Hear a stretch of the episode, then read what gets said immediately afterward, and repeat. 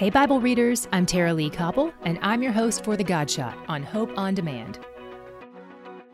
Even though I walk through the valley of the shadow of death, I will fear no evil, for you are with me. Your rod and your staff, they comfort me. Psalm 23, verse 4.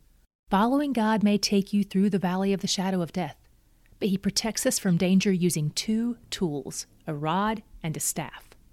A rod is a long spear for fighting off external enemies, like wild animals or thieves. And a staff is what you see in Christmas plays the stick with a hook on one end. This tool protects the sheep from their internal enemy, themselves. Which tool do you think gets more use? Thieves and wolves are rare, but a sheep can never escape itself. Sheep are curious animals with bad memories and poor eyesight, so they need more protection from themselves than from external enemies. Our Good Shepherd protects us, sometimes even from ourselves. Our Good Shepherd protects us and draws us nearer to Himself, which is good news for us all because He's where the joy is. To hear more of The Godshot and other great podcasts, go to hopeondemand.com.